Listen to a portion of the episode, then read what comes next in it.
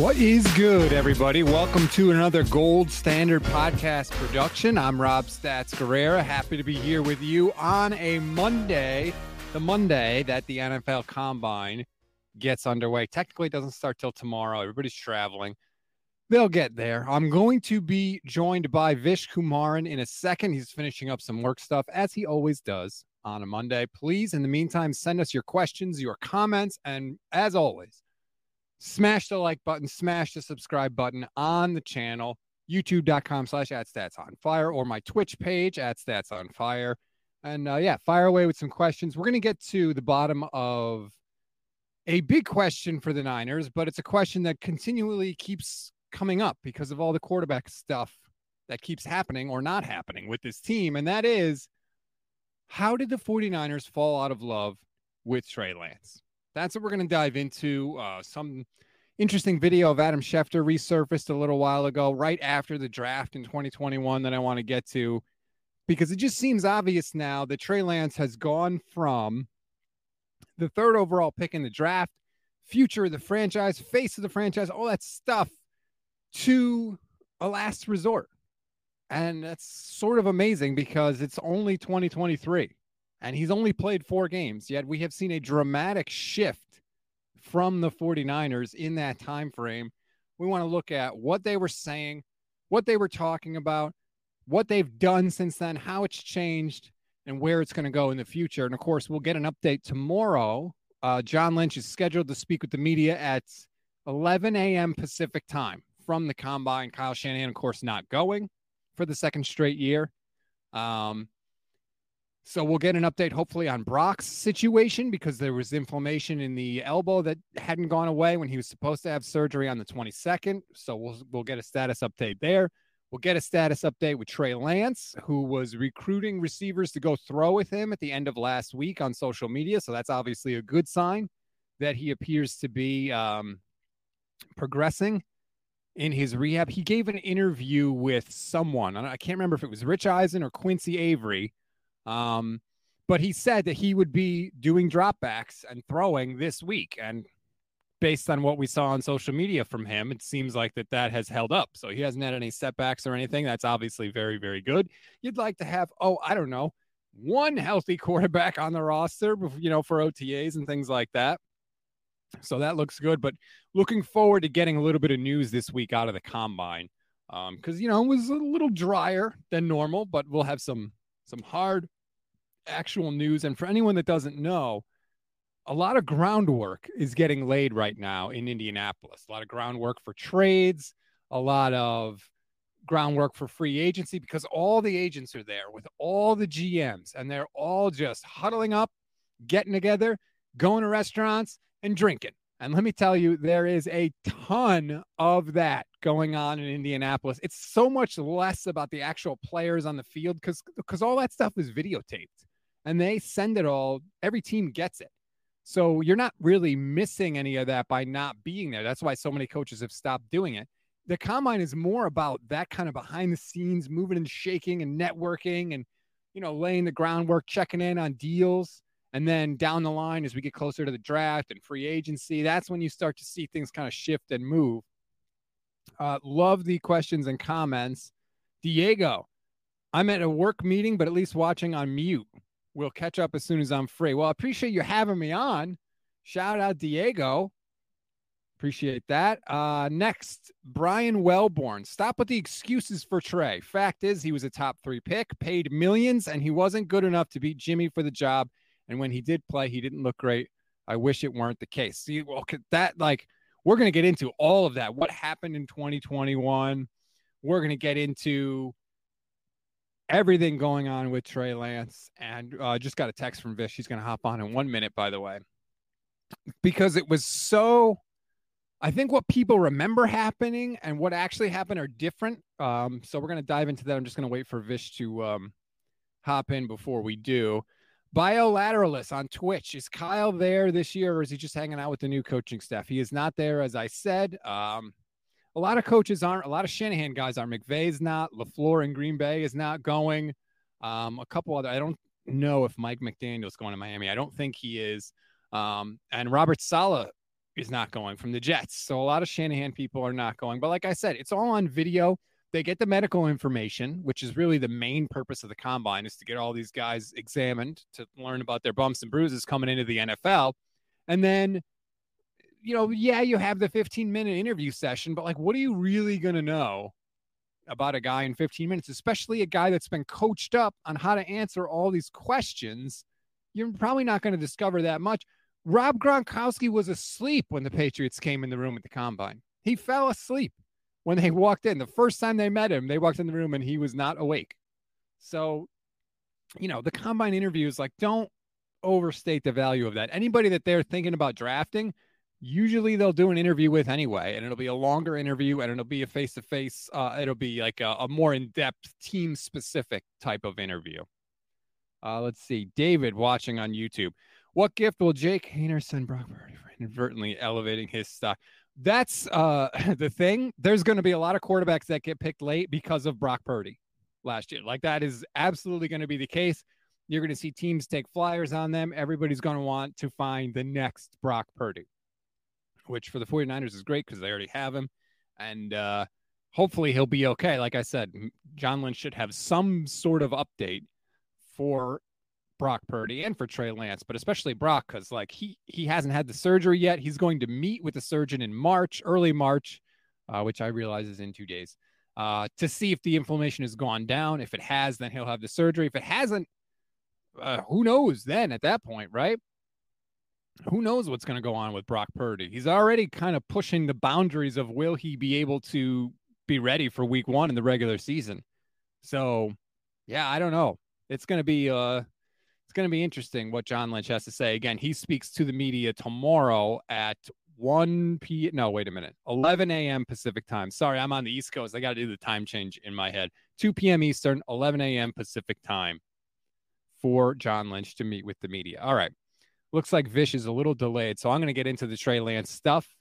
And if you have any questions or comments, I'll be happy to answer them in the meantime. Um, and then when Vish joins, he can just hop back in. So Question, as I said, is how did the 49ers fall out of love with Trey Lance after they took him third overall in 2021? There's a lot of complicated answers to that question. Let's just take a look at what Kyle Shanahan said immediately following the draft in 2021. First press conference, April 29th, 2021. I'm looking at the transcript right now sent out from the 49ers. Kyle Shanahan said, quote, I loved his natural ability to play the position, which was very impressive. Then when you add on a type of running element, which I've always been intrigued with, but when you've got a guy who's got the skill sets as far as the speed and size to where you're not going to make them a runner, but if you can get in certain formations where the defense knows you will run them, if they don't honor them, now everything's different. There is a lot in that one sentence from Kyle Shanahan. Natural ability to play the position is a fascinating part of this. As I welcome in our boy Vish Kumar, and what's up, Vish? What's up, Rob? How are you? I'm doing well. Uh, thanks for uh, popping in here. I know you just bailed on the work meeting. I didn't bail. It it, it ended. I, I came here as soon as possible. Uh, I'm more a little miffed with the uh, old AT and T Wi-Fi keeps going a little bit in and out. I I pay too much for uh, AT and T Wi-Fi to be doing me like this, Rob. It's not right. I gotta your, tell you that your mic is absolutely not working right now. You are talking through your. I can hear you. I can hear you. I'm just saying in terms of audio quality. Let me come back in. Oh boy! All right, stock down, Vish. So. 2021, that's what Kyle Shanahan said after the draft. He loved his natural ability to play the position and he loved the speed and I think that was the first part of the kind of luster, the shine going off of Trey Lance with the 49ers when they realized he's not as fast as we thought, which is weird because they have the tracking data. They know how fast these guys can run. So it's very weird to me that all of a sudden they don't realize that that Trey Lance is, you know, not as fast as they thought. Like you have the actual data, just look at it, compare it to how other people have run in the league and what their data says, and you should know how fast Trey Lance is. But that was the first part of it, I believe.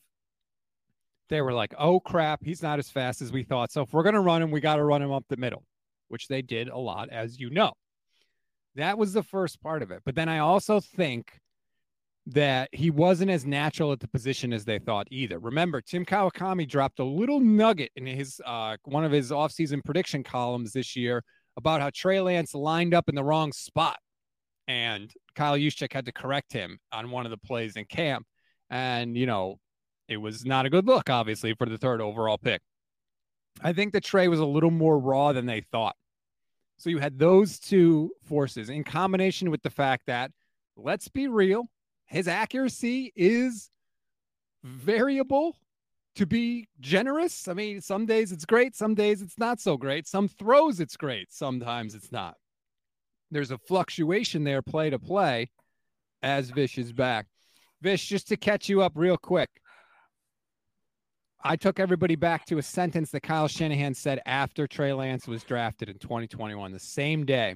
And Kyle said he likes Trey's natural ability to play the position and he likes the fact that he has the speed to where, and this is a direct quote from Kyle, you're not going to turn him into a runner. But if you can get in certain formations where the defense knows you will run them, if they don't honor them, now everything's different. I think the first sign that the shine was off the rose with Trey was one, he wasn't as fast as they thought, and two, he wasn't as natural at the position as they thought looking at the film. Yeah. So uh, this is such a deep conversation. Um, I'm sad that I'm 12 minutes late to it here, but I'm glad we can get to it now. Yes. Um, because I, I feel like going through this time too specifically for me, um, when we're talking about this draft time as well, it's also a time where uh, you know I'm starting to get into looking at these quarterbacks. So I'm reviewing kind of what did I think of these quarterbacks that came out in the last couple years? How has their NFL career turned out? Um, and you know what are the improvements i need to make with my own process? Like what did i get wrong about these people and all of that? And mm-hmm. we get to trey lance and i'm going to include this not necessarily for anything other than as just to show my objectivity. I, I didn't like trey lance before the draft. I thought the 49ers should have taken mac jones over trey lance. Justin fields was my number one choice there for the for who I wanted the 49ers to take. Ultimately, obviously my opinion on that is quite irrelevant. I was ultimately going to be okay with whoever Kyle Shanahan took cuz I was just happy it seemed like he finally got his quarterback. But when you go and look at that with Trey Lance, right? A lot of people I feel like are doing the revisionist that everybody knew at the time. Like everybody knew he was so raw. And I was looking at my notes and stuff like that. And the reason he was such an enigma to me was because of sample size. Right. Because what you actually saw when you saw him play, where you saw, look, the accuracy intermediate and down the field was quite inconsistent, but the processing was actually like pretty decent and he played within structure within his system. He made a lot of the right throws um, when they were presented to him. Now, their offense was a little bit simplified, not from the standpoint of the calls they had made, right? Like the big thing before the draft was that he set the protection. They right. had different concepts where, you know, he would get to pick aside some NFL translatable things, just in the sense that a lot of the throws were play action, right? So they're schemed up, a lot of two options on the play and you're really just reading it out. But even then, we saw a lot of examples of higher level processing and all of that. And so, really, when you broke down his skill set in the one year, he did have the exact skill set you were looking for in a quarterback. Now, the issue and the reason I didn't like him as much is because when you give me 317 throws to be able to decide whether a guy is good or not, I have to put weight into every single one of those throws. So if you give me that sample size, all the good while it's there it exists. I don't know if it's something he can do consistently because there's also bad that exists and the sample is not enough for me to decide whether he can be consistent about it. And i think that's really where the 49ers kind of fell into the trap because they bought into all the good. And then when they bought into all the good and they finally moved up to three and they got to meet the guy they were like okay all the good is there. And now the guy is out of this world. And then you know, you come here and you find out maybe he's a little rawer in the pass game than we thought. Maybe he's not as fast as we thought, which they kind of admitted to Albert Breer. And I think where the raw in the pass game matters is because they they're using his running to kind of at least in the little we've seen him, the four games, it's clear that they're using his running as a means to give him an advantage in the pass game.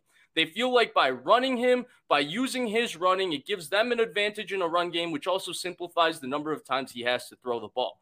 Well, when they're using him in the run game, they have to use him more as an interior runner because he's not as fast as they thought. And then he's not as good as a passer they thought. So they probably have to run him a couple more times than they would like to. And that's where it leads us to where we are. But damn, I'm so sick of people writing him off, man. It's been four games. In two years, four games can't have us do a complete 180 flip on the guy where we see all these traits coming out of college and then we just write him off, you know, because he got injured. Right. It's a little crazy to me. And on that note of you talking about the processing and them falling in love with the guy in the interview process, I just came across this on Twitter, I think last week. It was something that was unearthed uh, from Underdog Fantasy. It was Adam Schefter with Underdog Fantasy. I accidentally pulled it up on the screen too soon uh, earlier, but take a listen to what Schefter said. This was in May of 2021, right after the draft. Here is Adam Schefter, and I hope this audio works. Here, here, here's the other ironic part. And it's not working. Uh, they it? believe that it's Trey supposed Lance to work. Is closer Damn. to playing this season than Mac Jones was. Like My bad. Thought, All oh, right. Mac well, here's what Adam Schefter right said. Actually, I really thought that was going to work. Um, what he said was the 49ers thought Trey Lance was the smartest quarterback in the draft. They thought his processing was the best. They thought what you happened? The audio, and there I go. Yeah. Jeez. So I apologize. I didn't work as well as I wanted it to. But Schefter said on the underdog stream, that clip I had of him was that the 49ers thought Trey Lance was the smartest quarterback in the draft. They thought his processing was off the charts, and they thought he was the most pro ready out of any of the quarterbacks. Trevor Lawrence, maybe they excluded Trevor Lawrence because they assumed he couldn't they couldn't get him. But out of any of the quarterbacks that were left, they thought Trey was the most ready to go right out of the gate. And so I really think they thought he was going to come in and beat out Jimmy Garoppolo and take the job. And when that didn't happen and there were a couple hiccups, I think they got real scared real fast, Vish. Yeah, and I think that pro ready, I, I think we have to add some detail to it to Rob, because a lot of people are going to be like, how did they jump to that conclusion? Well, there's a lot more that goes into pro readiness than just, you know, the guy is consistently capable of throwing the football accurately. Like it has to do with your lifestyle.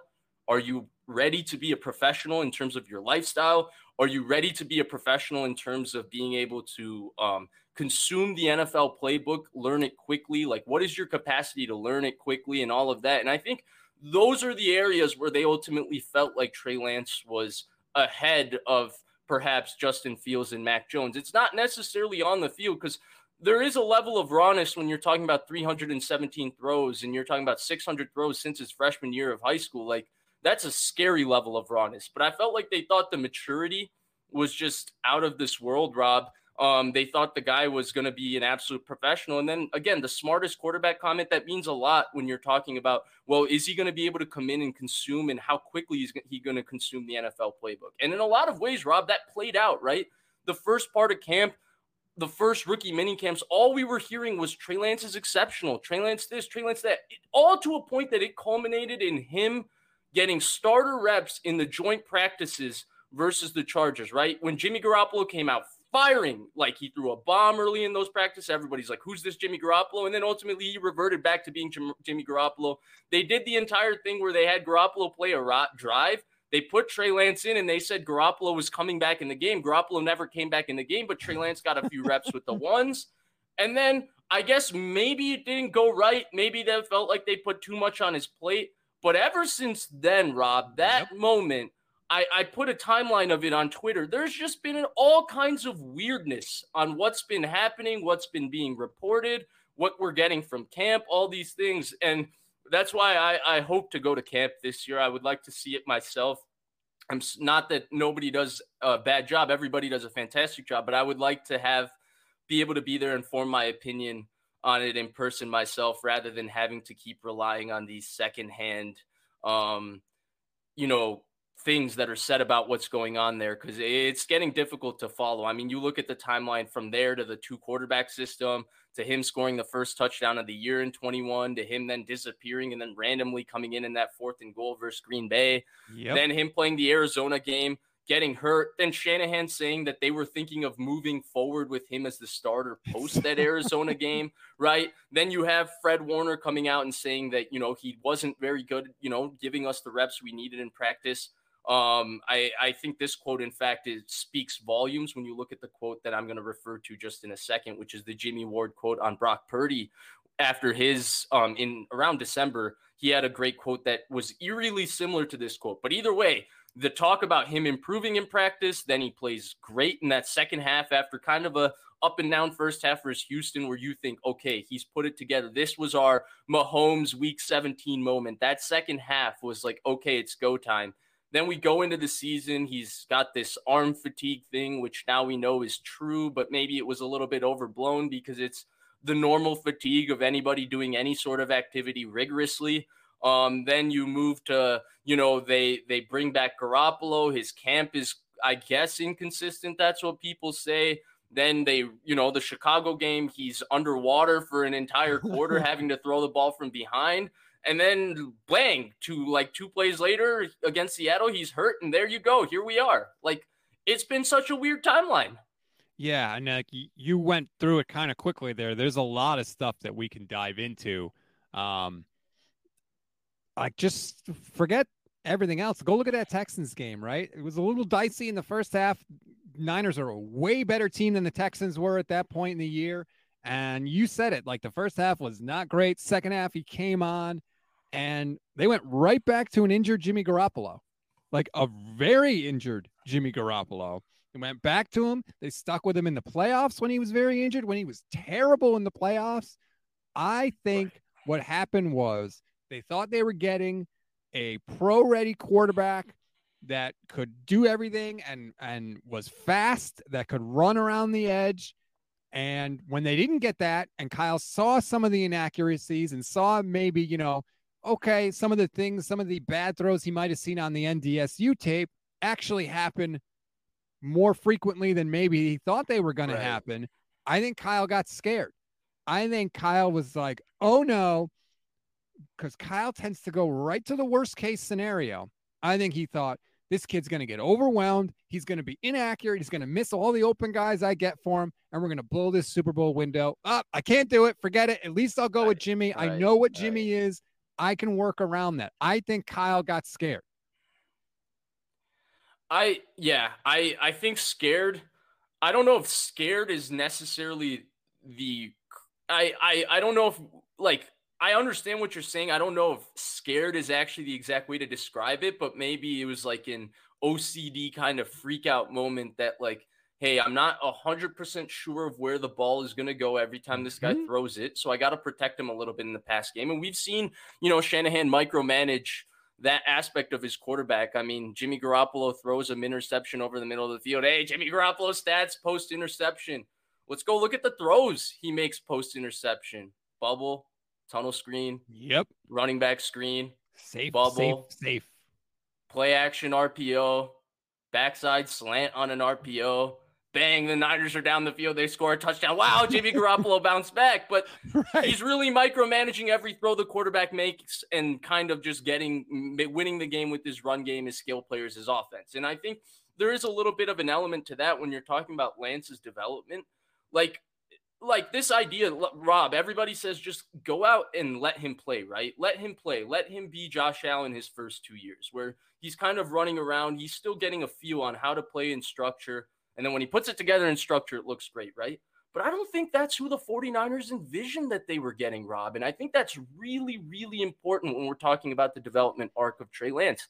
The 49ers didn't envision that they were drafting a quarterback at three who was so raw the way Josh Allen was in Wyoming. And, and there's a massive difference between these two players. I hate the comparison in general. I've talked about how much I hate the comparison, but I, I will take it a step further where I hate the comparison to the point because when you watch Josh Allen in Wyoming, right, the structure was bad. They played in a lot of bad weather. Um, their offensive line was terrible. They couldn't block or protect or do anything of that sort. And the receivers were awful his last year. What did that turn into? Well, Josh Allen, his senior year at Wyoming, was him running around every single play, and every single play was either the greatest play I've ever seen because he's so big, so physically imposing, and he fits a ball through, you know, the smallest hole in the crazy in the smallest window ever, or it's oh my god, he how did he miss that throw or why is he bailing out of this pocket or what's going on? Now you juxtapose that to Trey Lance. NDSU has a great system. They have great structure. They have great yeah. talent relative to their competition. Oh, yeah. And Trey Lance was terrific playing within their system. It was everything schemed up. There was not a lot of running around. He played within the offense, he played under control.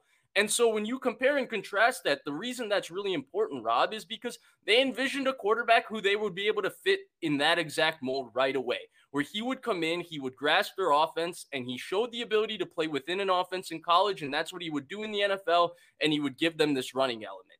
Now, that's where I think the evaluation gets a little bit tricky because they formed that off of 600 throws since high school. So I didn't think they thought, while there would be growing pains, I didn't think they would think that they would have to completely, you know, start from beginning and have him play like, you know, while Josh Allen first two years football, just so he can get enough reps to for him to ultimately then get comfortable playing within a system, playing within structure, making throws on time, making the correct decisions.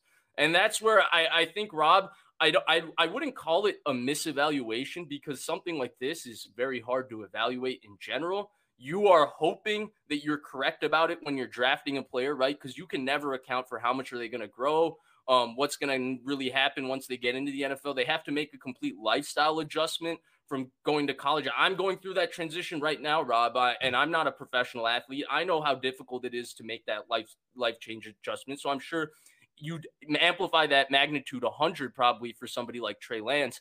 And that's where, Rob, I, I feel like this conversation is way more nuanced than where we're getting with it right mm-hmm. now. Because I, I think that the 49ers may be expected to have him be a different quarterback. And that's where, when you put the Adam Schefter quote to me now, it, it resonates with me from that standpoint because he was an enigma in college because as raw as he was from attempts, he seemingly was further along than you know even the Jalen Hurts. I I remember watching Jalen Hurts out of Oklahoma. I thought there was zero chance Jalen Hurts would ever be the player he is today. I'm so wrong on Jalen Hurts.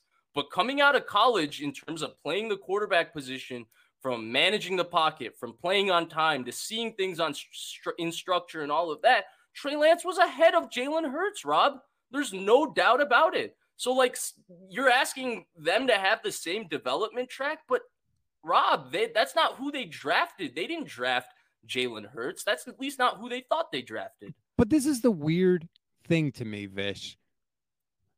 Trey Lance hasn't played enough to show whether he's a different player than the 49ers drafted. And you can say, well, they've seen him in practice, whatever, but he didn't get that many first team reps in practice. Yeah. And so I just feel like, you know, I don't even know that anybody can make a conclusion one way or the other. And for all these people that say, well, the 49ers know what they have, they know them better than anybody. They, n- no, they don't no, know what don't they have they because if they did, they wouldn't have kept Jimmy Garoppolo. They would have gone right to Brock Purdy because Brock was better than Jimmy. So again, like I don't, you know, we're we're making some assumptions about well, did the 49ers think they were getting a different player? Did he disappoint the 49ers in some way? I don't even know that he's done enough to to I don't even think he's had enough time to disappoint them, if that makes sense. No, I agree. I agree. And I, I think that's the resounding point, right? We're four games into this. There's not a lot that should have changed really in two years. And I feel like he's not done anything to change.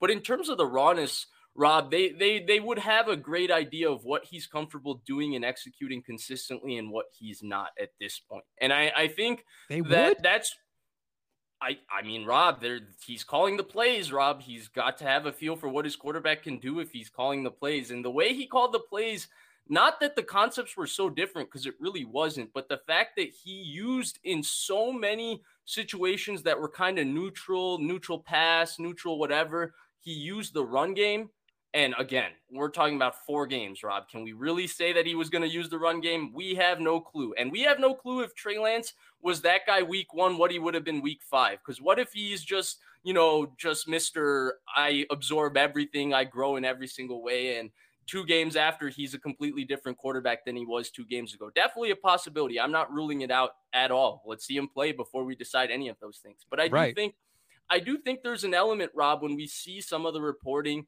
and we see some of the ways that people are ta- have been talking about him who are, you know, you know, I know people like to think the 49ers don't leak, but there's a Oh lot my of God. people connected Yes, to the do. 49ers who have, you know, given us a lot of great information over the time. And so that's where Rob, I, I think it's so complicated to get into this discussion because I agree with you. We can't necessarily write him off. It's not fair to do that. Definitely you and I can't just from the sample size we've seen.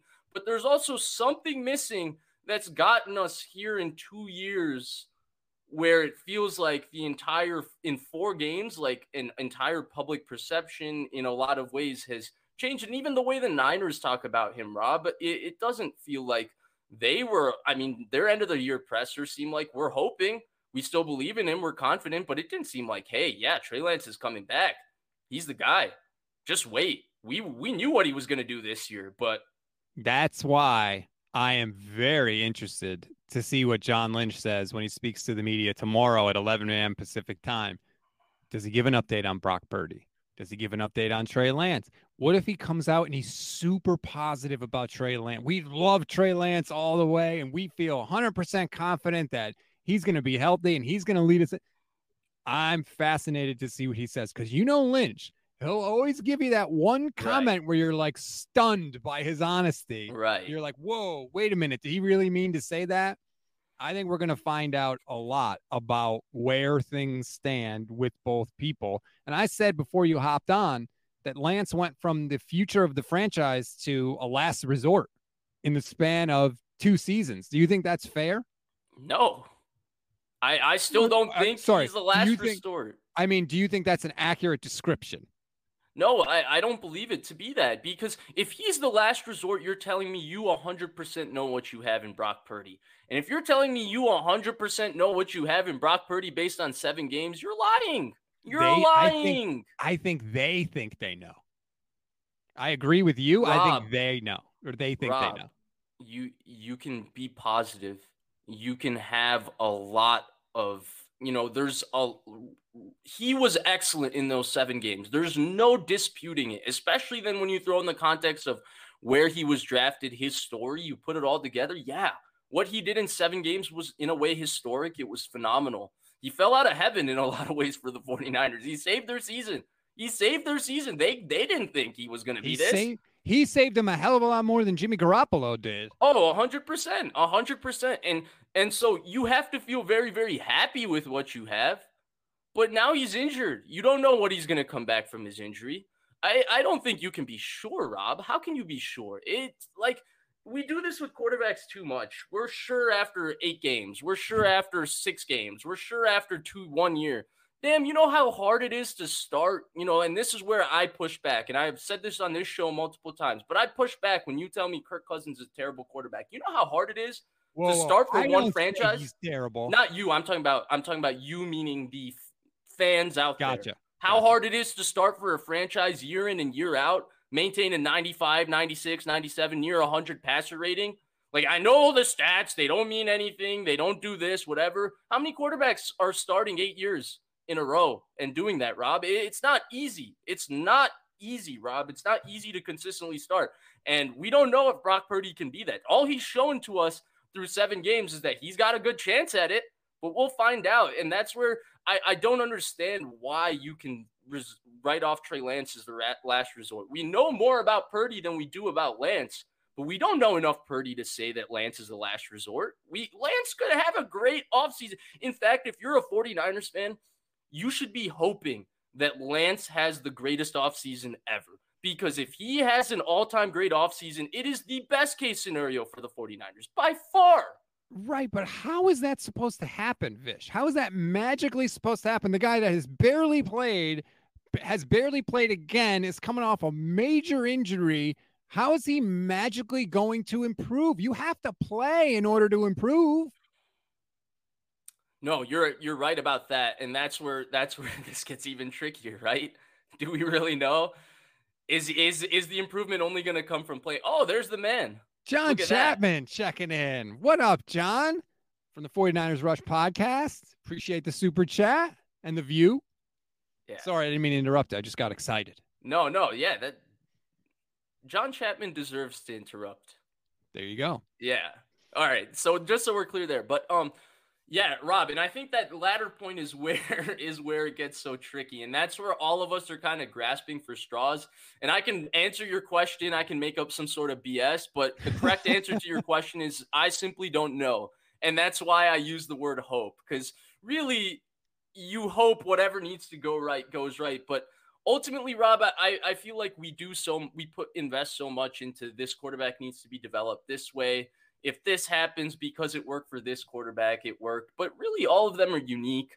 Um, we talked about this last time I was on the show, right? It's something elite about these special quarterbacks. It's not that they all have the exact same skill set or the exact same prototype. Like Joe Burrow plays the game, you know, in a different way from Patrick Mahomes. Now, they're both elite quarterbacks. They both have things elite about their game, but the way they are elite is a slightly different. And that's why I believe for quarterback development too, right? Some guys, Rob, need to be started right away and they grow from starting and they become great players and they don't the battle scars help them grow. Some guys you need to protect them. Like Zach Wilson, they said they they felt like they needed to protect him. He lost all his confidence starting, and maybe he needed to be set. I don't know. Maybe it would have never worked out. I don't know. But I'm I'm saying that it's unique to each one of these individuals. I hope they find whatever they need for Trey Lance. Because man, Rob, if he kills it this offseason, are you kidding? It would be the best thing ever. Yes, it absolutely would be. And I think Trey, and again, this is everything you say about Trey Lance comes with the caveat of small sample size. But from what I have seen, every time he plays, the longer he plays, the better he gets. Better second half against Houston, right? His second start Right.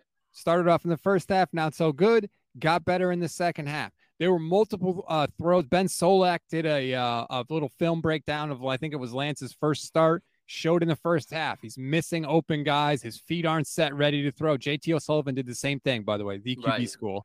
And then you see in the second half, same play, same formation against the same defense. He fixes the problem, he corrects it.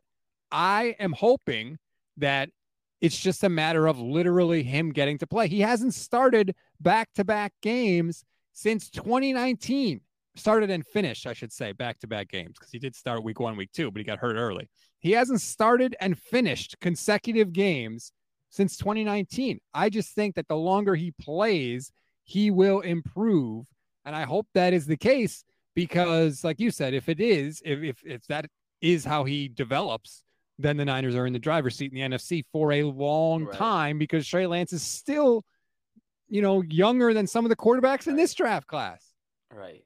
Yeah. And man, I I I thought Breer I thought Breer's article in a lot of ways was also a little bit scary because it felt like his kind of last point and and this I think ties all of this discussion together, but his kind of last point to me read like the 49ers just just hoping that he comes back from this offseason and he whatever Jalen Hurts did to get his throwing to be more consistent and to be as efficient as possible playing the position from a decision making standpoint, but also a throwing standpoint.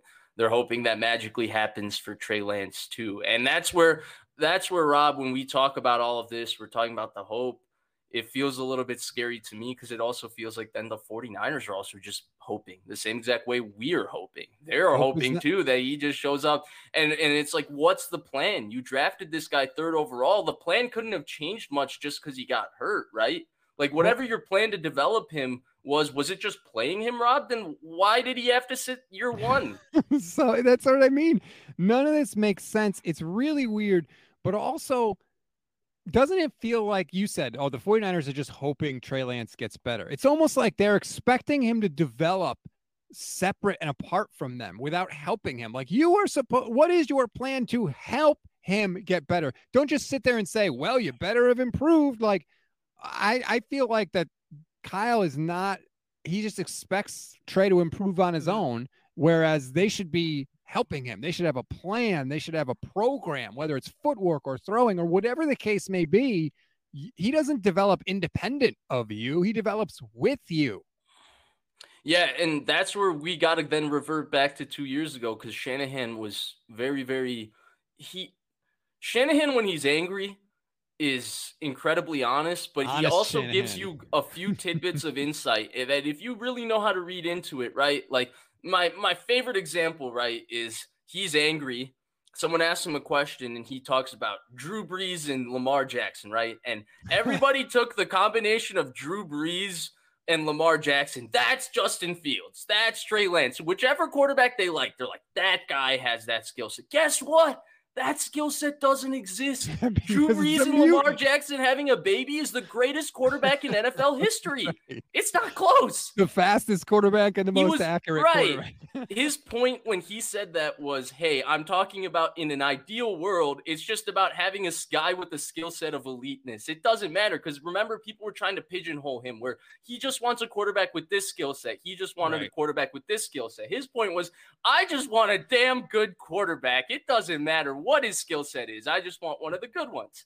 And so when, when we go to there, he talked about this exact thing actually, Rob, with quarterbacks, because so much of the season, right, becomes well, we got to learn the offense. We got to have the quarterback playing with his timing, getting his timing right within the offense. They don't do a lot of the personal work in terms of working on your throwing, working on throwing the football more consistently, working on your mechanics. That stuff doesn't happen with the team. That stuff happens away, right? That's why these guys all have their personal QB coaches. And he talked Right. about that. And in fact, Rob, I thought one of their frustrations that I was kind of able to glean when he talked about this about Jimmy Garoppolo was his lack of movement during the offseason. It felt like. Garoppolo took the off seasons to kind of decompress, go back to Chicago, spend some time with family, maybe throw get back to throwing the ball and getting consistent a little bit. I mean, a lot of people put a lot of stock into throwing over the offseason. I remember Big Ben used to finish the season and he wouldn't throw the football until the start of training camp. Like Oh, that's he where it would would be. And he's one of the greatest throwers in NFL history. But um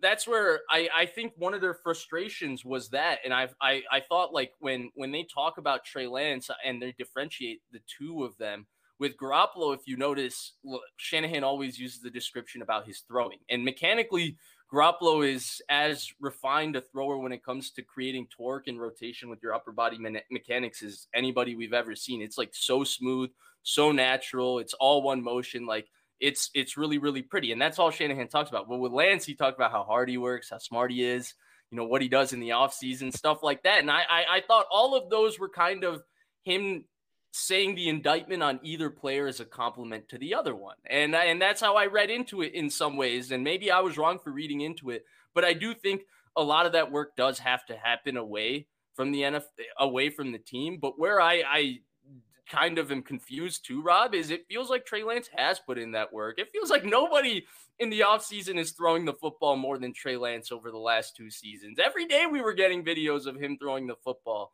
And so yeah, that's where I, I'm confused, Rob. I'm confused. I don't yeah, know what Kyle- to say. Kyle has talked a lot about, you know, how mechanical adjustments and things like that. He has literally said it's on you to work with your personal quarterback coach. Like, we don't have time to teach you that stuff once camp starts and all of that. But at the same time, like, I've seen Tom Brady go to the wrong house looking for Byron Leftwich when he signed with Tampa Bay. Like, don't Right. tell me that there's not stuff that these guys are doing behind the scenes with their teams because I'm sure that there is. They all have each other's number. It's not like the NFL is monitoring Trey Lance's text messages. Like I'm sure that they can reach out and connect with people if they want to.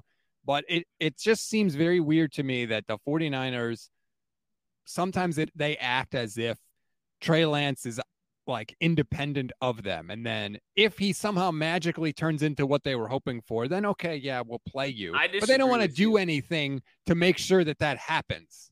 I disagree with you there, though. They did do something, right? Last two off seasons, he's been working out in SoCal with John Beck.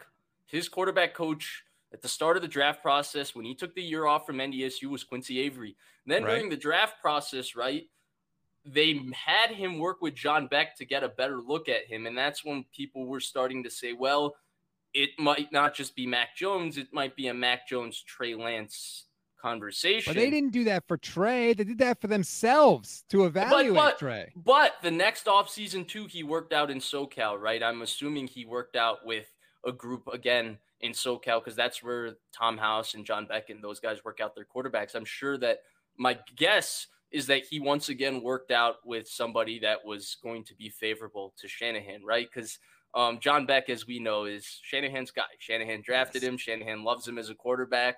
Um, he knows and, the Shanahan system right, exactly the way it's supposed Matt, to be played. He worked with Matt Ryan the year he made the MVP jump. He's worked with Garoppolo. He's worked with all of those quarterbacks. In fact, he's Zach Wilson's personal quarterback coach to the point that I, I, I still look at it as if Zach Wilson was available at three, that would have been Shanahan's guy. Thank God we didn't get there. But um, but that that's my opinion on that. But uh, honestly, Rob, I do think they've done that. I look, I you ask such great questions, but goddamn, could you just ask them to Shanahan instead of me? I I just don't know. I Somebody try. ask Shanahan these questions, man. Here's one last thing that I want to say, and this is more a message to the 49ers press corps because this is something that Levin brought up, and I, I totally agree with him. Tim Kawakami in his offseason prediction column, one of his offseason predictions was that Trey Lance is going to have a great offseason. And he talks about in the column how when Trey first came in, he lined up in the wrong spot, and Kyle Juszczyk had to correct him. And Levin's point was, why are we just hearing about this now? We never heard about that when it first started.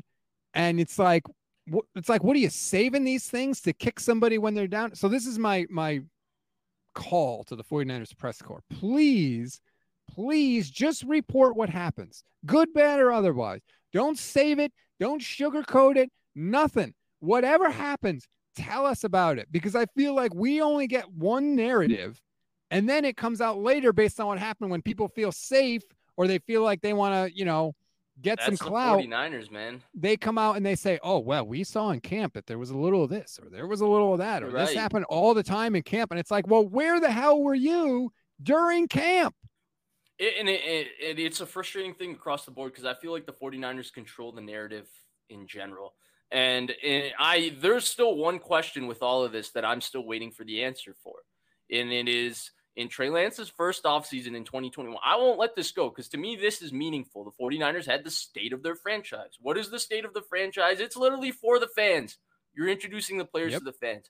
They didn't feature the first round, third overall pick quarterback who they traded up three first round picks to. I know a lot of people, they traded two first round picks. Well, they used the third one. So it took a total of three first round picks to get Trey Lance. They didn't feature him in that state of franchise. And to me, I talked about it at the time with Grant. Nobody really cared about it. It was a non story. Nobody asked about it. But to me, that was a giant question mark. How are you not featuring the guy that you just moved the sun and the earth to as your yep. when you do that you're saying he is our franchise he is the future he is the guy how are you not featuring him in the state of the franchise and to me the weirdness of that threading the needle of the Garoppolo situation i i summed up when i when i put the timeline of all these events that happened i was like wow to me, the greatest summation of this is with all this quarterback turmoil, all of these different moving parts between the two quarterbacks, this, all of this, the fact that they've been to two NFC championship games in a row is is a monumental achievement. But I, I think it's also in a lot of ways covered up some of the missteps in process, some of the desperate moves, kind of, some of in general, I mean, heck, gosh, that trade it now looking back, whether it, it, feels it feels like it was a little bit of a desperation move, regardless of what really happens. It felt like it was a reaction move to the Rams getting Stafford and Watson's yes. personal life falling apart. Which, to be credit, to be fair to Mike Florio, he said at the time that he thought that Shanahan kind of freaked out. I want to give Valerie a little love. Thank you very much, Valerie. Really appreciate that. And you are correct. Please hit that like button, hit that subscribe button on the YouTube page. I agree with you. And like the 49ers said, right? We traded up to a spot we traded yeah. up to three because we we knew we had to get a quarterback, right? Well, why'd you have to get a quarterback? Well, because Jimmy Garoppolo just peed down his leg last time you saw him in the playoffs. Oh, and the Rams, the big bad Rams, went out and got Matt Stafford right out from under you when McVay and Shanahan were in Cabo at the same hotel. And all of a sudden, boom, Stafford goes to your division rival, and you're like, we got to respond. I can't do this with Jimmy Garoppolo again. And then they trade up to three. And yeah, everybody knows the rest of that story. So I agree. It's just incredibly frustrating to be here. And I'm interested to see what John Lynch said. Does John Lynch go back to the health thing again with Lance tomorrow? Does he say no. he's got to? I don't think he does either. No, because because I think he's aware. The one thing about John Lynch, when I notice him talk to the media all the way, is that he's acutely aware of every single narrative that's been, you know, perpetrated, the reaction to certain narratives. And he's, in a lot of ways, he's not careful because he always says something that he probably shouldn't say. But in a lot of ways, he's also very, very selective. Like John Lynch is to me a little bit more um, engaging than your average football coach or GM yes. because I think he has command and control of the English language a little bit better than his contemporaries and peers. And so he's very selective with his word choice. And sometimes he pauses right before he says a specific word. And sometimes that word has a lot of meaning. So I do think he will not, he won't go out of his way not to mention that injury. And I think he'll go out of his way to compliment and be very, very complimentary of where they are with Trey Lance because their offseason now rests solely on his shoulders. And Rob, the last thing I want to do, or before, you know, I don't know if you wanted to move on to a different topic, I, I wanted to go back to that comment, right? You said they traded up for a spot. I, I don't think enough focus has been put into that process. Nobody in the history of the NFL has ever traded up for a spot. You trade up for players, right? Mm-hmm you you talk about the Patrick Mahomes trade. They traded up for Pat. No, they tr- didn't trade up so that they could be at 10. And if somebody took Patrick Mahomes at nine, they were just going to take whatever quarterback is left because they just wanted a quarterback. They because, traded up because they wanted to get Patrick freaking Mahomes. Right. One person. It's yeah. a draft. You take players, you don't take spots. So you always trade up for a player. And yet the 49ers claim they did they didn't do that, that they traded up for the spot of three. It's like from the beginning, they never fully embraced Trey. I always feel like there's been some sort of separation there. And like you talked about, he wasn't part of the state of the franchise. He they didn't specifically target him and say, we got to go get Trey Lance. They said, we got to move up to three. And then they we'll landed see. at Trey Lance. They landed right. at Trey Lance. But I, I I do push back on the idea that they didn't fully embrace him. I, I think when you do no matter how you made the move and the process was unique it was i call it revolutionary because we've never seen process like this and if it ends up working with trey lance heck we might see other teams try to replicate it but other teams don't necessarily have shanahan and haven't put together the kind of team that the 49ers have put together but I, I do i do think that they embrace him i think the issue rob for them is that they were always managing a very finicky situation because they had a different evaluation of where they were from their football team. The football team felt that in 2020, the only reason they didn't repeat as NFC championships champions is because of injuries. injuries. The 49ers yep. felt this quarterback situation is a real issue. We got to pay players. We don't think Garoppolo is the future. Let's go get a quarterback. And that disconnect to me has driven all of these different things that have happened that, you know, a lot of people don't want to say it's, well, there's nothing wrong with the locker room or the locker room hates a guy, whatever. No, it's not like that.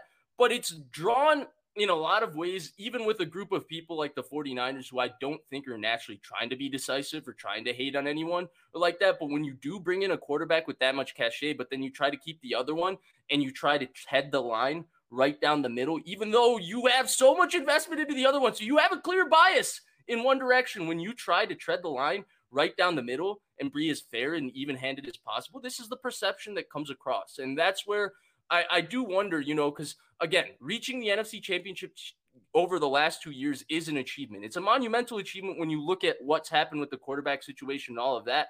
But I do wonder from a assurance standpoint of if we sat here in 2023 would we feel differently about the quarterback situation or would we feel differently would they have made two different NFC championships games I don't know but I do think from like a drama and like a total like dramatic like this doesn't necessarily make sense standpoint of confusion, I do think it would have looked different if they just cut losses with Garoppolo the moment they decided we're not moving in that direction long term anymore. But that's what I mean. You said they when have they embraced Trey Lance? Give me the example because it wasn't after they drafted him, like you said, because they they didn't make him part of the state of the franchise.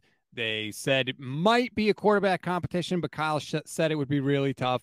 When, but then it was a quarterback competition, right? Right. He got starter reps. Yeah. But when did they ever fully embrace him? Even last year was supposed to be his year, right? He yeah. was going to be the guy. They were done with Jimmy Garoppolo. And instead, they didn't cut Jimmy Garoppolo. They tied one hand behind their back in free agency because they could have signed more players. They would have had more money if they had cut Jimmy. They kept him. They said, oh, well, we want to trade him. We're not going to give him up. We're not going to give him up. Then they started working him out with practice, and then they brought him back the year that was supposed to be Trey Lance's year. They always had an escape plan. They, oh, like I said, you don't pack a parachute unless you feel like you might have to jump out of the plane. So they've Yeah. never fully embraced him. They've never cleared the deck for him. And now, of course, it's not going to be clear this year because Brock is on the roster. Although, to be fair to them, that they had no idea what Brock was going to be. But they've Right. never fully embraced Trey Lance ever. And I will go to my grave saying that. Shoot, when you go there, it, it brings up another point of what you brought up, right? Like this tidbit that just comes out randomly three weeks later. Like we knew that they met with a leadership group to tell them this is Trey Lance's team, whatever. And then Jay Glazer randomly before one Sunday, I think Jimmy Garoppolo was already starting at that point, said that like they told them, like, hey, it's gonna be up and down, it's gonna be rocky. No matter what, we need you to constantly be showing outward and support for Trey Lance. So the fact that they took that step and told 15 different adult men that you got to do this for one guy, to me, they were reading the writing on the wall. They knew what the tea leaves were. They knew how it would look. Now, the nice thing for them is that they can control perception so strong because the 49ers can tell you two plus two equals five, and 98% of their fans and media will tell you two plus two equals five. And if you say two plus two equals four, oh God, oh God. Like Rob, is was that second surgery? Was was that all good and dandy for Trey Lance? No, turns out it was what contributed to quote the toughest year of Trey Lance's life, which is why like we all talk about Trey Lance having to have this big offseason, right? This great offseason to come in and take the job away from Brock. The second surgery is huge because it delays all that development. He's just starting this week to take drops, Vish. He hadn't Yeah. taken any drops because of that. And so, how is again, how is that development supposed to occur if you're not actually playing football? So that second surgery was huge, huge. And and Rob, it's great that you bring that up, right? Because if we're to- talking about a long term outlook, I don't like. I like the long term outlook actually of both players in completely different ways, right? Like I still like Trey Lance's potential. Even not a lot has changed in two years. We just went over everything in two years. It's been four games, gosh. And then how can you not like Brock Purdy in seven games? But when you throw in the two injuries that these guys are rehabbing from and all of that, and I've said this a couple of times, and I don't I know people don't like it. It's it's not negative to me. It's actually just honest. If you ask me, Rob, and you said, damn, which one of these two guys is going to be the 49ers long-term answer at quarterback? And you asked me to play the odds, Rob, logically, I would pick neither. Like just in terms of logic, like in terms of laying it out, like shoot, you're talking about the guy who played well for seven games, but is coming off a serious, serious elbow injury that he hasn't gotten surgery for. And we're still not 100% sure what surgery he's Right. getting. We're confident of a surgery he's getting, but that could, there I'm could be an audible called that could, you know, not make, make him completely unavailable for 2023. And then unavailable, excuse me. And then you're talking about Trey Lance, who's got all this pressure now to be the starter, but he's also rehabbing from a serious injury. And I say this, I've said this multiple times, where we take, you know, coming back for injury so granted with so Mhm. for granted with these athletes. It's superhuman for them to return to where they are in the timeline that they do. And it's no guarantee that they do as much as, you know, they might be medically cured because there's a physical and mental recovery that goes into recovering from an injury. And they not only have to recover to be able to participate in everyday life, they have to recover to being the top 1% athlete in the entire world. And so like it, it's it's a big stretch for them. And that's where like Rob, I, I I feel like it's unfair in some ways to have these expectations on him or even Brock coming into these offseason because both guys have things that they need to handle first for themselves before they're ready to get in the process of improving and working on their game. And that's where, like, shoot, if you ask me to pick like two, like five years from now, one of these two is the guy, I, I would probably pick neither, Rob. But I, I still, it's not that I don't think either has a chance. I think both have a chance. But if you're asking me what are the odds, Rob, gosh, The 49ers have two quarterbacks. One is a quarterback with an average arm at best, coming off a major elbow injury, and the other is a mobile quarterback coming off a major ankle injury. That's Dual not threat. an ideal situation. Um, I will say this, and I'm talking to you, Sage Rosenfels, and others. Sage is the first one. Can we stop with this Brock Purdy, Drew Brees narrative? Brock Purdy is not Drew Brees. He's not. Just because they're short white dudes who don't have the strongest arm doesn't mean you can equate them. Okay. Drew Brees was a second round pick who went to Purdue, who was a Maxwell Award winner in college. Brock Purdy got benched at Iowa State. Okay. Like these are not the same people. They're not right. in the same stratosphere. Drew Brees is one of the most accurate quarterbacks in the history of the NFL. He's got the second most career passing yards of anybody that's ever thrown a football. He's got the second most career touchdowns of anybody that's ever thrown a football. That's not Brock Purdy. And that's not who Brock Purdy is going to become, by the way. Can we stop with that? Thank you for bringing that up. I, I think it's not, and it's not even an indictment on Purdy in any right. type of way. He's forming his own career. Shoot, through seven games, like you should be very, very happy where Brock Purdy is because he looked excellent for seven games, no doubt about it. You can't disagree with that one bit. But I hate this, Rob. I feel like we do this all the time, right? A quarterback has poise and is tall and is accurate, we say he's Brady. And I, I think it's disrespectful to Brady and Brees because we constantly then diminish what makes their skill set special, as if like anybody could become Brady or Brees. Like there's not something special about them. We don't say every strong arm quarterback. Actually, sometimes we do. If a quarterback throws off platform, we do say Mahomes, and that's completely wrong too. But I'm I, we mm-hmm. don't just say every strong arm quarterback is Josh Allen or Mahomes, right? We we agree there's some nuance to how strong their arms truly are and how gifted they truly are. And in in a similar way, I think Brees was truly a one of one gifted player when you look at how good he was mechanically, how accurate he was. Even in San Diego, um, you know, those teams were kind of a mess. Uh, it was LaDainian Tomlinson. It was him. He had a couple of good years. He had a couple of bad years too. Rivers was obviously a very good player as well. But uh, man, I, I feel like it then diminishes, you know, Drew Brees to say, I, I know what Sage Rosenfels means. Like his skill set in an ideal world, he could become something like that. But then it just, I feel like it, it, it's an insult in some ways to Brock Purdy and it's an insult to Drew Brees. And yeah, I, I'm with you, Rob. I, in fact, I, can we stop using historic comparisons for every player that shows any sort of potential? Like, shoot, I, I hate it during draft time, especially. Like, gosh, a guy reminds you of some guy who was an average starter or something like that. Gosh, you hate on him. Well, his game just reminds me of him. That's right. all. Not everybody's Von Miller. Not That's everybody is Patrick Mahomes. But like, go back to the since since we're talking about Drew Brees. What did the Chargers do? Right? They realized Drew Brees is not the guy we think he is. We draft Philip Rivers we let Drew Brees go in free agency. We didn't bring Drew Brees back again and have him looking over the shoulder. Once we decided, we moved on. And I, that's what the 49ers have never done with Trey Lance, and they're not going to be able to do it this year because they're, especially if Brock is out, they're going to have yeah. to do something at the quarterback position. So it, it's just a very weird situation. I don't think the 40, I agree with what you said earlier. The fact that the team has been so successful despite this has totally obscured and made people overlook they messed this thing up. They yeah. butchered this quarterback situation. Oh no, and yeah, and gosh, again, like it's like how can you be so critical, right, of a team that's been to back-to-back NFC championship games? And in a lot of ways, again, monumental achievement. Now when you yep. throw in this context and you really realize it, like even more bigger of an achievement, but shoot, you can do so many things right and still be wrong. And the 49ers, I feel like they weren't wrong in drafting Trey Lance, but I feel like they were wrong in just how this process is kind of handled. I felt like there were a few things they could have controlled to not bring us here. Because we're talking again in two years, four games. How do we get here? How does four games get us here, Rob? I, four games. There's no logical path where that can be the case.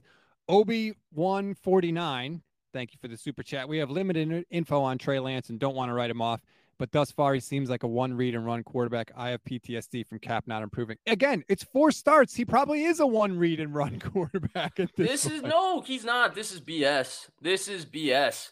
I, I thought Steve Young summed it up best. My best, disc- and I, it's what I thought about Trey Lance coming out of college in the sense that he realizes where to go with the ball. It's just can he deliver the ball to there accurately? And that was my question with him in college. Now, it hasn't necessarily been answered, but he is not a one read and run quarterback. I would say the one thing that's been added to the, skill set that I guess wasn't there in college, but again, four game sample size, maybe it won't exist in two more games in a six game sample size. So I don't know if I would still say it, but I'll say it for now is the hesitation. Like he'll see it, he's right there. Why are you hesitating? Let it go. And sometimes I think the hesitation is because he's not 100% sure of where the ball is going to go when he's throw it. Like I sense like a Mm-hmm. little bit of an underconfidence there. But again, now I'm getting really deep into trying to psychologically evaluate somebody when I'm watching the all 22 film and I'm just trying to zoom in on what he's feeling. It could just be he's just not sure yet on how fast that window is going to close. He thinks he has an extra half second to prep himself and throw it, and he doesn't. And again, that comes from getting more comfortable and used to the speed of the game, right? There's a massive jump from the FCS speed of the game to the NFL speed of the game for sure.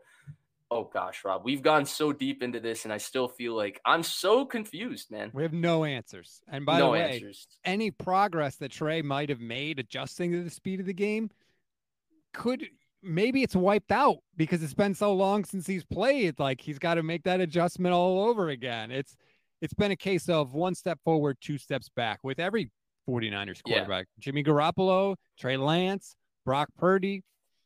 So we'll we'll see. I'm interested. I want to start getting some answers. Uh, hopefully, we get a, a some clarity, at least a little, from John Lynch's comments at the combine, but also what they do this offseason. What do they do with the quarterback position? Do they draft another quarterback with a late round pick? Do they go out and sign somebody? You know, we spend so much time breaking down what they say. I like to look at actions and what they actually do. And uh, we'll start to get some, but it's going to be a long, long process.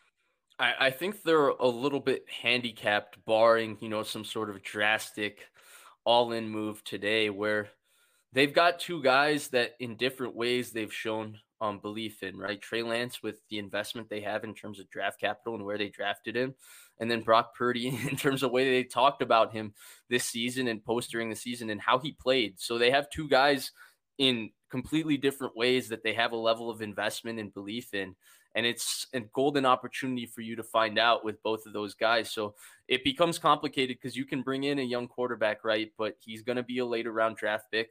Like everybody thinks, oh, you drafted Brock Purdy, you're going to get the next Brock Purdy with your late round pick. That's not how this works. Brock Purdy is, in his own way, an anomaly. Seventh round quarterbacks don't start seven games and do what Brock Purdy does. So there's a chance that whoever you draft in the fifth, sixth round, let's be honest, he might not make this football team. There's great possibility. You're going to have to bring in a veteran quarterback, right? But where you are with the cap, the guy has to be cheap. The guy also has to be cheap enough where he doesn't come in with a salary that would discredit Trey Lance or Brock Purdy's um, stronghold on the opportunity to start in any way. But he also has to be good enough, given the fact that you've played three quarterbacks two out of three years, that he has to be capable of stepping on the field. I don't know who threads that needle Yeah, in fact. I, in fact, I don't think there's a guy that threads that needle. So they're gonna have to settle for, you know, like a Nick Mullens probably if they want to bring him back. no, Yeah, no, at I the bottom do of the- that. Oh, I that- but that's what that's that's kind of where they are, and that and that's where Rob. I feel like the way the quarterback position is set up. I, I've said this. This is the most uncertainty I've had about the quarterback position because both guys are hurt. It's not just about their potential or anything. It's both guys are hurt. This is the most uncertainty they've had coming into the quarterback position since Shanahan and Lynch took over. And all we've had since Shanahan and Lynch took over is NFC championships, which is fantastic, awesome, and quarterback questions. Those are the You know, two constants, right? That's a and good. so sorry to interrupt. That's a good point by ahead. you. If your argument is going to be the 49ers don't are in a Super Bowl window and they got to win now, then your argument should be they can't start Trey or Brock because there's too much unknown there. That they have to go get a veteran guy like an Aaron Rodgers because if if your argument is they have to win now because they're in a Super Bowl window, they don't have time to develop a guy, then it's got to be go out and get somebody because there is so much uncertainty on both players. Shoot, that's where I thought I thought eh, Brady would be kind of their get out of jail Yep. free card this year because I thought Brady also would be the only guy that you could get it get in that would be that good where you can feel like you can go win a Super Bowl right away, but also you might have a chance of getting him at a price that actually makes sense for the long term interests of your football team. And that's where I thought he would have been their get out of jail free card. I thought this offseason, the way everything went this season, this might have been the year Kyle would have been so frustrated that he might have plunged on it for a year and seen Mhm. what could have happened. Because once you get that Super Bowl, the kind of the pressure is off on both Brock and Trey, and you can really find out what you have. And financially, you're kind of in a stable position still, right? Because both guys will still remain cheap at that point. And so I, I do think Rob, in in a lot of ways, that would have been their get out of jail free card. Now that he's not there, I don't think there's one that really exists. They really just got to ride it. They got to hope both guys not first. Both guys get healthy. That's what they got to hope for first. And then second, they got to hope that one of those guys at least proves that they are the short term answer. We think Brock has proved that, but now Brock has to reprove that now that he's going through complete elbow or el- some sort of elbow reconstruction in some way. We'll find out what it is. Hopefully, very, very soon he gets the surgery. They said early March. So, yeah. And then, of course, with Trey Lance, obviously, it's about him showing it on the field or not showing it on the field, but we got to find out at some point. And so both of those guys have something to prove in completely different ways. Both of those guys have proven something in completely different ways, right? Trey Lance proved something to be the third pick in the draft. Brock Purdy showed a lot in seven games that was very impressive. But I, I think that's ultimately their situation now, Rob. I don't think that you can go necessarily a veteran route at this point because financially it just doesn't make sense. Financially, like it just we've gone super long, uh, but I do want to ask one question because I think that let me ask you this. If Brock Purdy wasn't the last pick in the draft, let's say Brock Purdy was a third round pick, fourth round pick, and his numbers were exactly the same. You changed nothing else about Brock Purdy.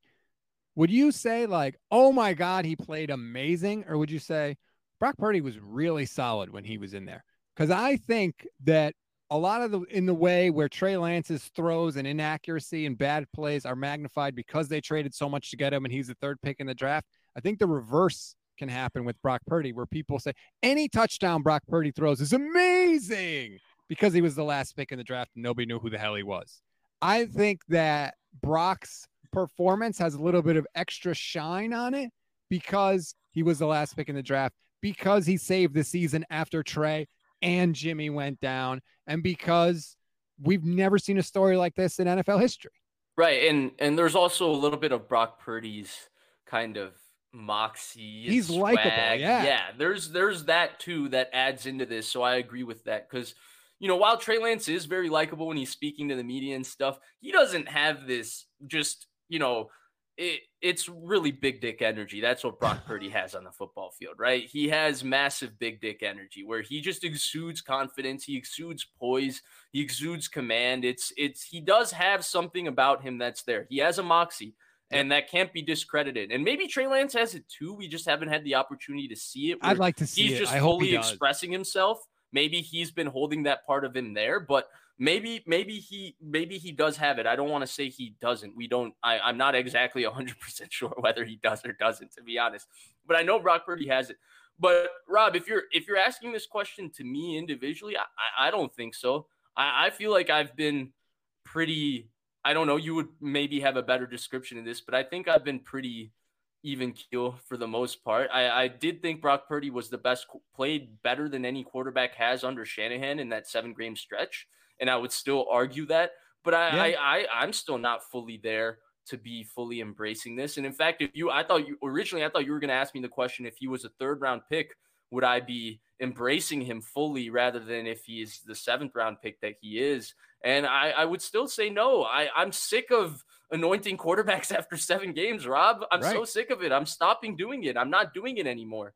And and so, but I, I if you're asking away from me and asking in the general perception, yeah, it does play into it. I think it's a big part of it. I think that not only the trade up, Rob, the fact that who he was replacing was so polarizing in so Yep. many ways. And I feel like a lot of Jimmy Garoppolo being polarizing is because he plays for such a good football team and such a good coach.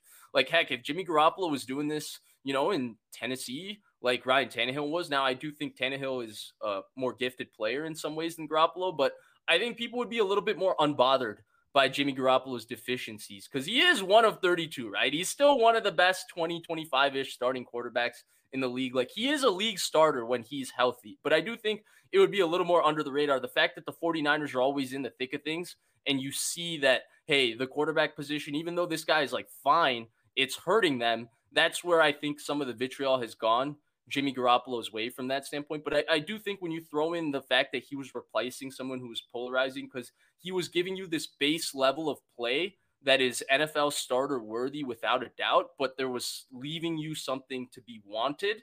And then the fact that they had had all this success with him as well, and they hadn't had success with him healthy. When you throw in all of that, and then the capital they did, because they moved everybody likes to say, "Oh, it's not that bad. It's not that bad. It's not that bad because it's your team that's giving that stuff up." If It's- it's another a team gave that amount. stuff up, you would say it's a massive investment. So let's call it what it is. What they gave up for Trey Lance was a massive investment. When you throw all of that into it, I, I do think it plays into the perception. Mhm. And in fact, Rob, I, I, I think I, I wouldn't even go to call that unfair. I think that's just life. Like, shoot, that's what happens when you put when a team trades heaven and earth for you. Now, it's also a compliment towards you. Like a team wants you so bad, they're giving this much up and going up there and drafting you. So it's a compliment to your skill set. But it's also, hey, the target's on you now. You're that guy. We identified you. That's it. You got to go do that.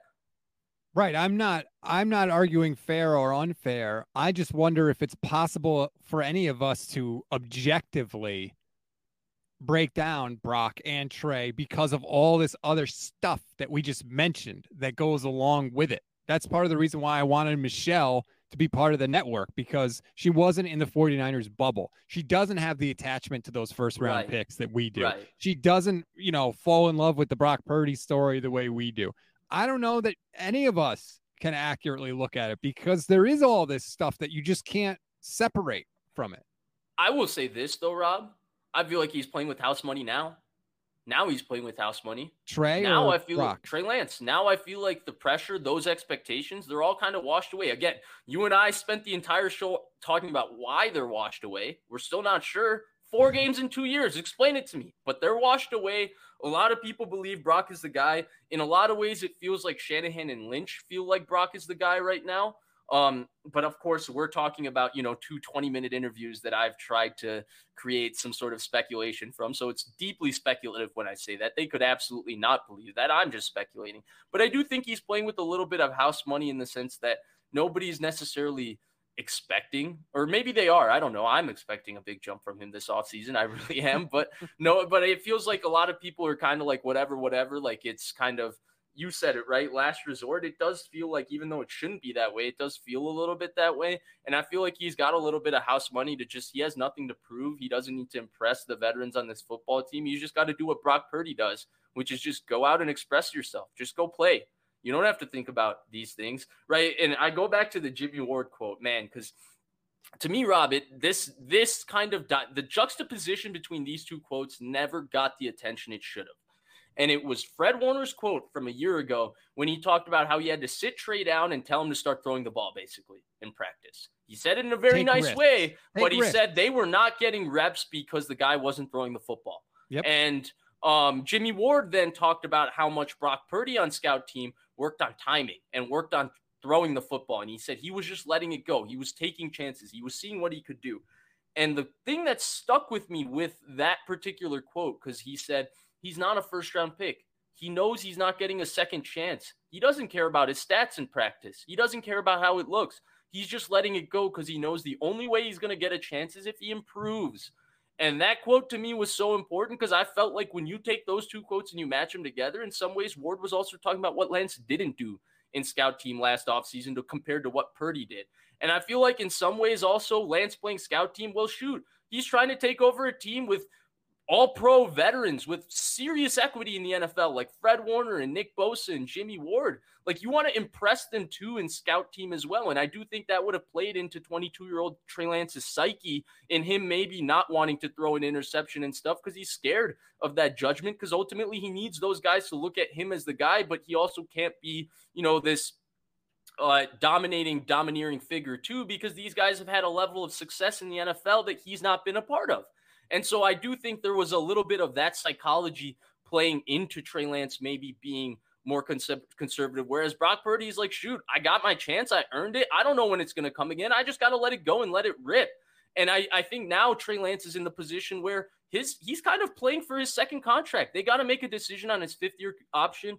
If there's ever an offseason where he can just say, just go let it rip, just let it happen, do whatever you know you need to do, just play on instinct.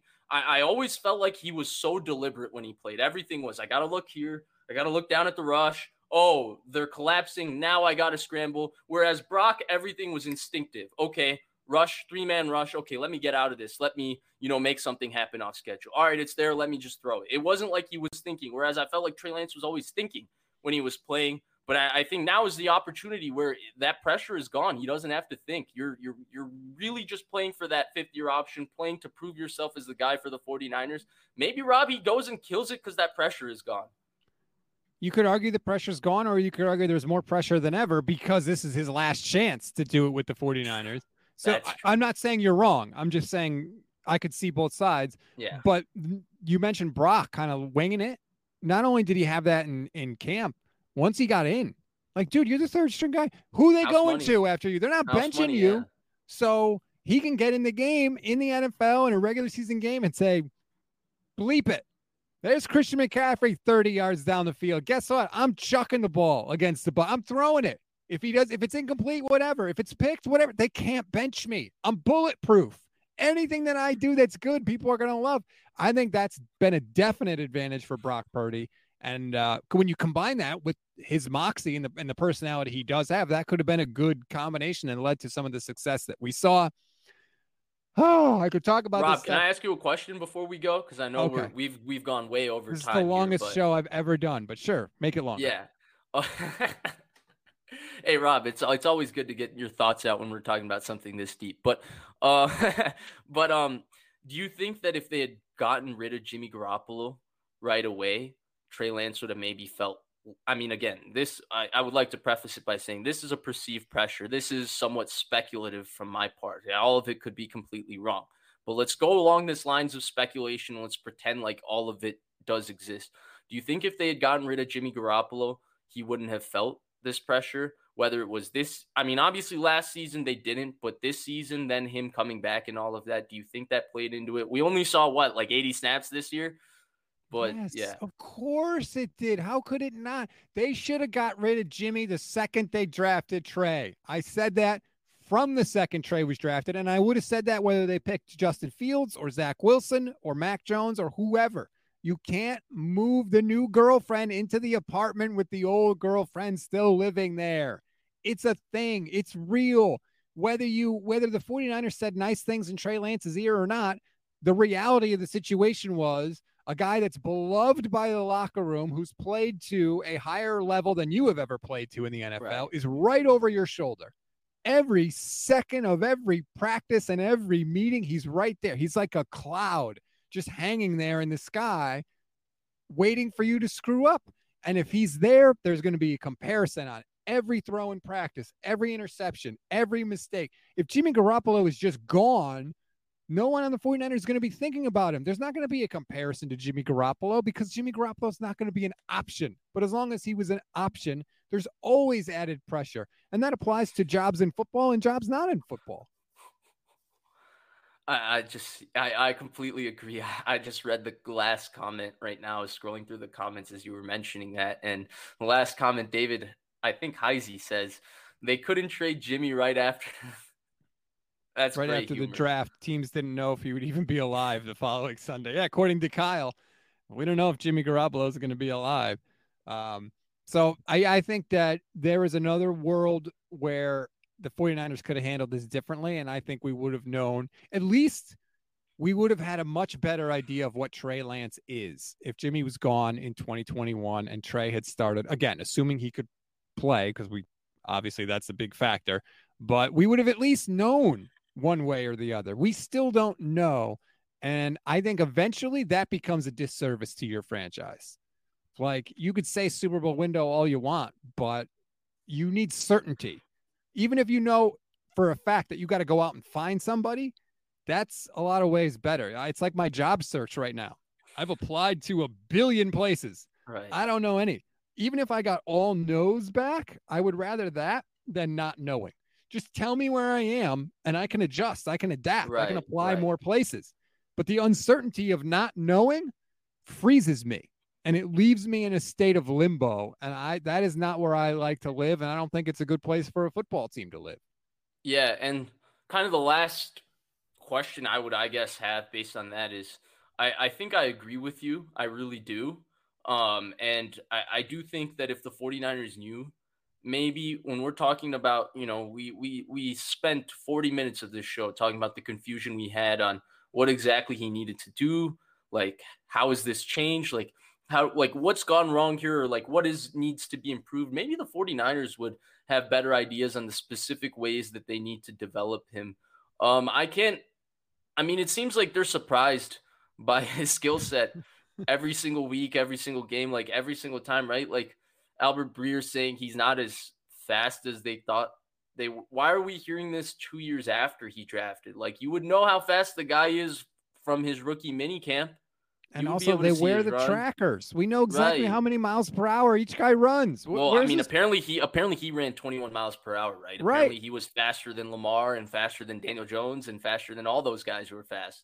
Kyler, so you either are that fast or you you're not. It's not like one day I could go run a four three and then never be that fast again. That's not how it works.